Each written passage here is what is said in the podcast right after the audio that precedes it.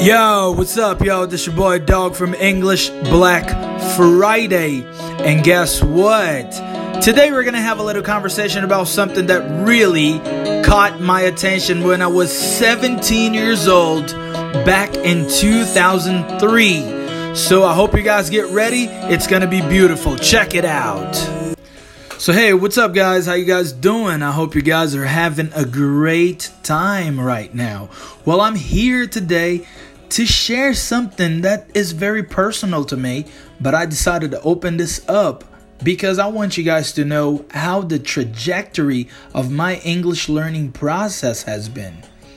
Well, exactly 15 years ago, on March the 10th, 2003, I was there for my first time in an English language classroom, and that has been amazing ever since.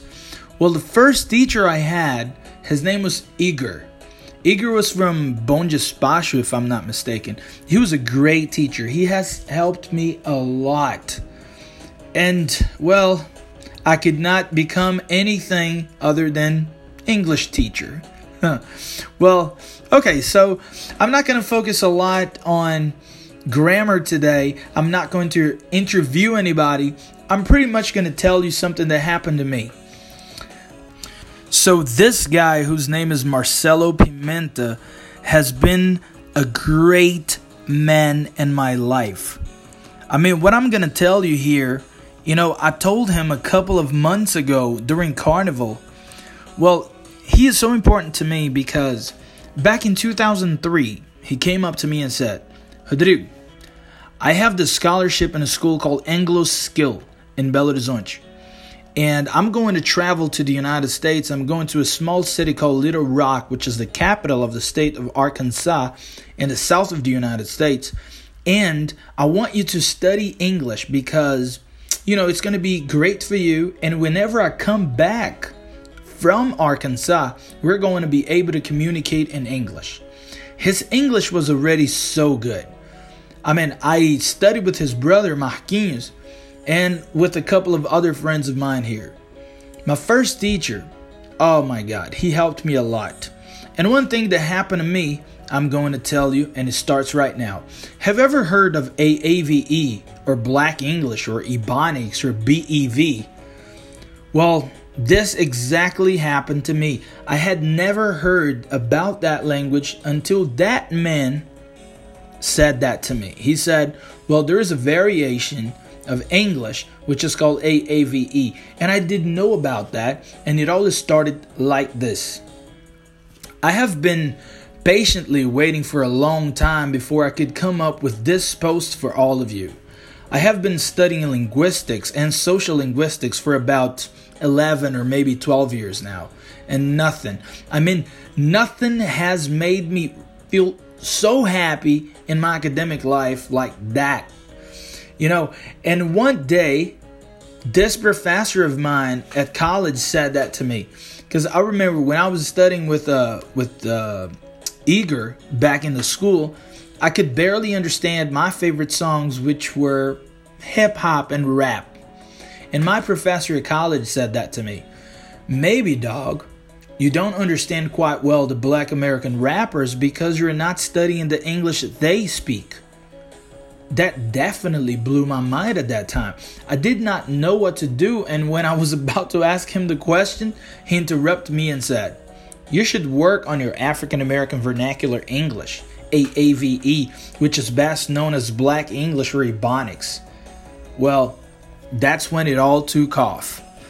I could barely understand what he was saying because I didn't even know there was a variant of English like that, a variation of accents or different ethnolects and dialects like that. I just knew one thing. I wanted to learn English, and I knew there was a difference between American English and British English, and that was the knowledge I had at that time. And ever since, Black English or African American Vernacular English has become a very important part of my life. And because of that, I have decided to speak to you guys today about African American Vernacular English. Have you ever heard of that before? If not, Pay attention to the rest of the podcast, and you guys will learn a lot about it. The emergence of AAVE. When studying the historical growth and development of the English language, it is apparent that language changes over time, and that change, although not always accepted, is nonetheless inevitable. In order to understand the English language, it is also essential to understand the nature of the language's variation to its fully extent. This importance is due to the scope of changes that the English language has undergone throughout history. From Old English to the late modern English time periods, the language has taken on different variations in different parts of the world. There are many assumptions as to the emergence of AAVE, but one of the most reasonable explanations is the speculation by Algeo and Pyles that perhaps the variant did not begin in the early years of slavery. It is possible that most slave ships consisted of homogeneous groups who spoke the same language. It may not be until the slaves were actually placed on heterogeneous plantation with no predominant language that the idea of desperately needing to communicate with others caused the slaves to begin speaking in pidgin languages. Dillard asserts that many people feel insulted when told that their ancestors had to rely on a pidgin language, which is essentially the convergence of two separate and different dialects into one. Pidgins perhaps are misunderstood by those people because they, like other languages, have regular principles of sentence construction. Pidgins, when understood, should be viewed as historically influential because many languages emerge from the use of this system. Pidgins, as they develop, are historical processes and they provide an adequate basis for the explanation of the emergence of AAVE. According to Smitherman, Black talk crosses boundaries of age, gender, religion, region, and social class because it all comes from the same source the African American experience and the oral tradition embedded in that experience. This is an excerpt from African American Vernacular English, a linguistic study on the dialect and the social implications for its speakers by Angela D. Holmer and Professor Bob Broad. What's up? How you been feeling? My name is Astaria Perkins. Good morning. How are you today? My name is Nicole Howard. What's up? How you be feeling? My name is Mauricia. It's not so correct here. How you be feeling? I don't think that's good Ebonics.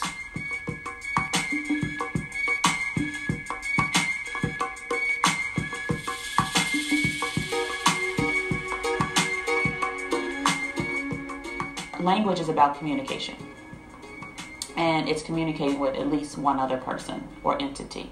So uh, it, it, the words you choose, the words you use, the order in which you put words in, um, when you whether you have inflection, what part of the sentence you have inflection with, it tells a lot about I think who you are. I grew up in an all black hood community. All I was used to was my language. But throughout my teenage years, I am facing a lot of barriers that made me think, is the way I speak is wrong? I think language is the foundation of society. When you think about the way we communicate, um, rules, procedures, whether they're spoken or unspoken, it all involves language. How you talk, you know, it shows where you're from. Like, you know, people got accents. Like Chicagoans have accents compared to somebody who live in Indiana Ohio. Like it's it's what makes us distinct from everybody else. African American English is basically the non standard way that African Americans speak at home or among themselves, especially the people that have not had the privilege of um, pursuing higher education. My sister and I grew up in two different households. She stayed with my mom and I stayed with my dad. At my mom's house, they speak more proper. Well, I grew up at my dad's house, and we speak that black talk.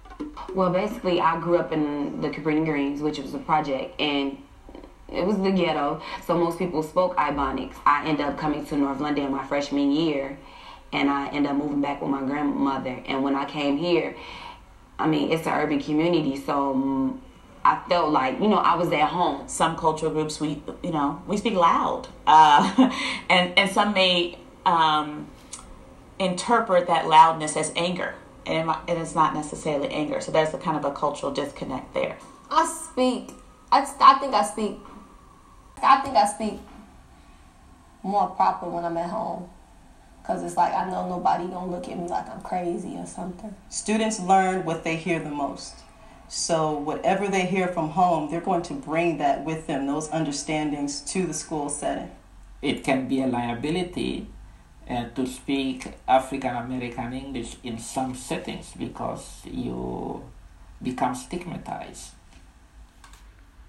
Hey, what's up, guys? I'm back here again. You're listening to English Black Friday, and today we're talking about African American vernacular English. So, as you could hear the professor saying, we're listening to Broken English. You can find the video on YouTube. Just type down Broken English with a question mark at the end.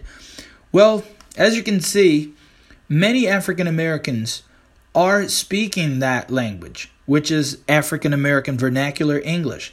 For me personally, it sounds beautiful. It sounds like music to my ears. So, but as the professor said, some of the African Americans are stigmatized because it might not sound proper according to what they call the standard English. So, listen to more African American English as it is spoken by native speakers. Last year when I moved back at my mom's house, every time I speak, my sister had a problem. She always tells me that the way I talk isn't right and I shouldn't speak like that. She is a speech therapist and she thinks I won't go nowhere in life using that kind of language. Before I came to North Lawndale, I guess I talked like an Oreo, you know. I talked proper before I came here. An Oreo is a black who talks white. Black on the outside, white on the inside. And like, it just made me feel like I didn't belong, so I had to adapt to how things were at North Lawndale. We are in a system where Ebonics, like non-standard Southern English, like Appalachian English for that matter, these varieties are not accepted in the upper socioeconomic strata of the society. Wow, that's crazy, huh? So, as the professor just said, sometimes the African Americans suffer because of the way they talk. You know, we call that linguistic prejudice. You know, there are a preconceived notion that a person that would speak like that would act a certain way. And that is so wrong. And because of that, professors like Gerard McClendon from the United States has come up. Listen to what he says. Ax or Ask, the African American Guide to Better English. Gerard McClendon, welcome to Chicago tonight. Phil, it's a pleasure. Thank you. No, not at all. Good to have you here. First of all, the title, Ax or Ask. Why did you come up with this title? I've been teaching Phil for about 18 years, and we are in a state of emergency. The African uh, African American community is suffering from low expectations. 64% of African American fourth graders are considered functionally illiterate. African Americans suffer the most from social promotion, and we score 200 points lower than white and Asian students on the SATs. Ax or Ask, the African American Guide to Better English, is basically a book that was written to raise the expectations. And as I, I read your book this afternoon, and one of the points that you make is that you're not saying that uh, what's called black English should never be used. Black English is beautiful, Phil. It's a wonderful dialect. There are things that you can say in Black English that you cannot say in other dialects. All I'm asking is that African Americans be able to code switch. What does that mean, code switch? It means moving in and out of a situation to basically protect yourself, somewhat like a chameleon. A chameleon can change color to become a predator or to not become prey.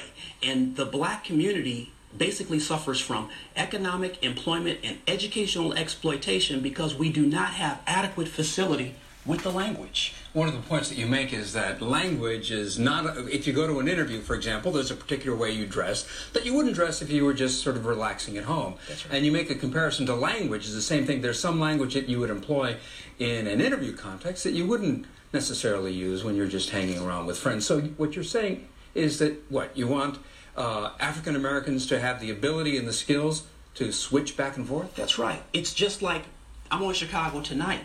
I didn't wear pajamas to this interview. I wore a business suit.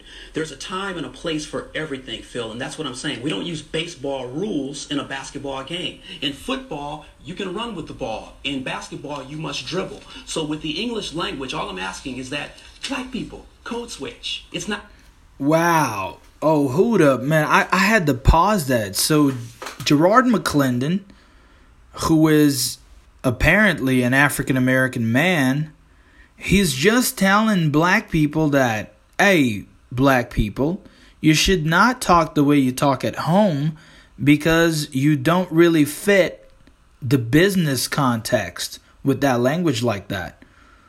Wow, but does the white man have to do that too? Just really caught my attention when he said that. Well, but this is just a concept, right? I mean, we're going to have uh, more listening, so pay attention and stay tuned. This is English Black Friday. Today we're talking about African American vernacular English from different perspectives. Check it out.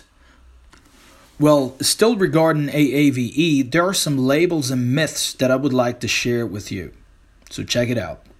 There are many myths concerning AAVE, but one myth that is in dire need of being dismissed is that variant English is inferior to standard English. This myth may be due to the tendency for our society to automatically label that the more prestigious one is the more, quote, correct. And the lower the class, the more incorrect their dialect becomes.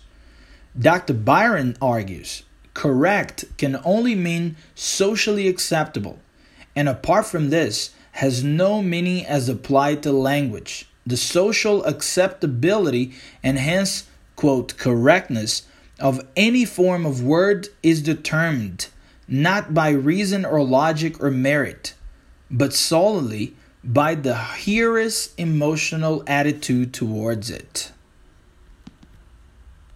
Wow, I personally agree with that, definitely. And because of that, I brought to you Jamila Lyiscott. Check her out. Today, a baffled lady observed the show where my soul dwells and announced that I'm articulate. Which means that when it comes to enunciation and diction, I don't even think of it because I'm articulate.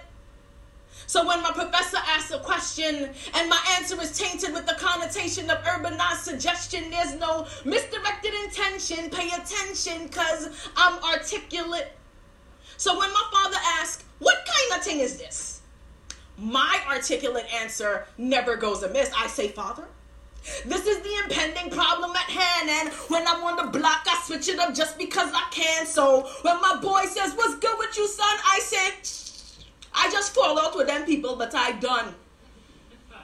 And sometimes in class, I might pause the intellectual silent flow to ask, yo, why these books never be about my peoples? Yes, I have decided to treat all three of my languages as equal because I'm articulate.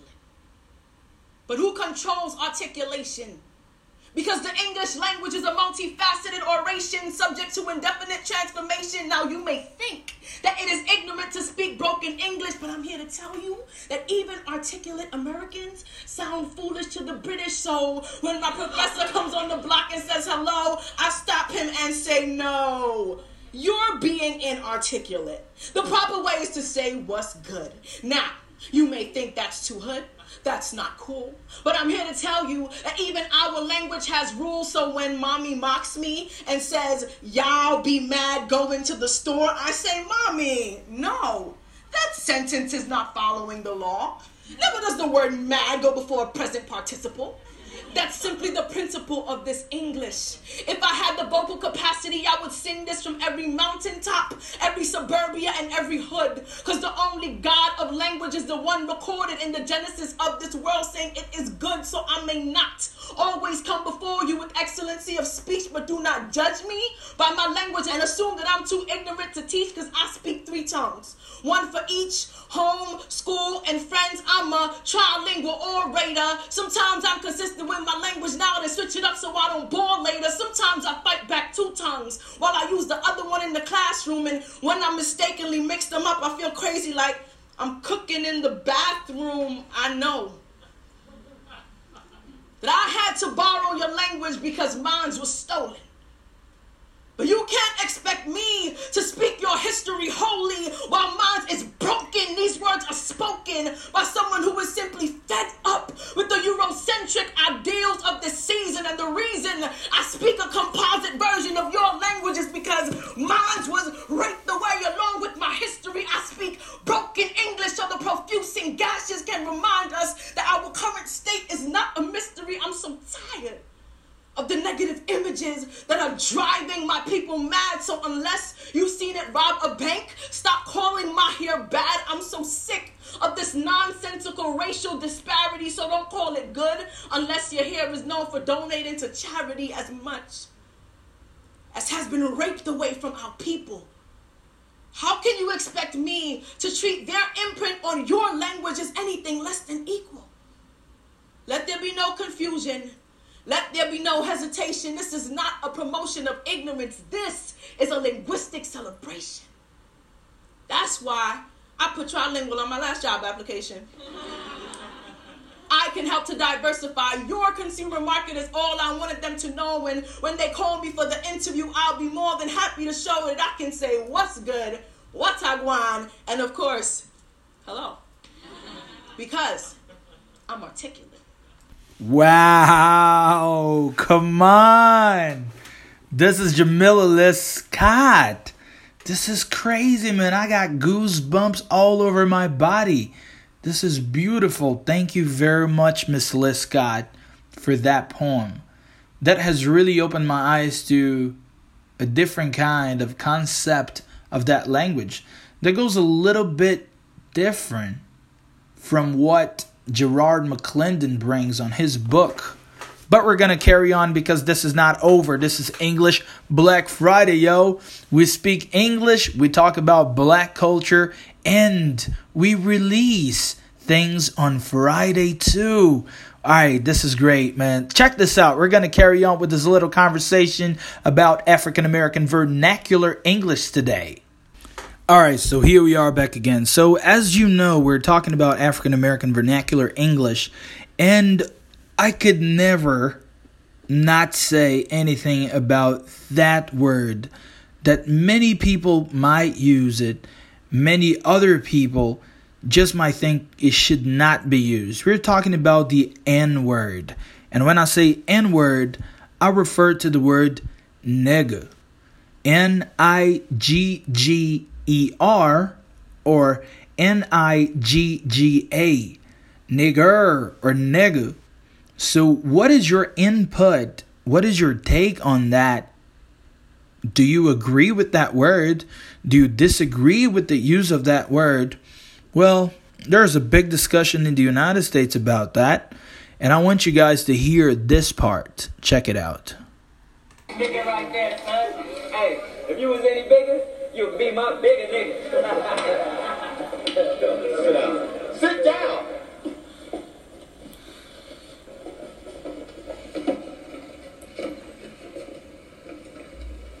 Nigger is a derogatory term used to insult our ancestors.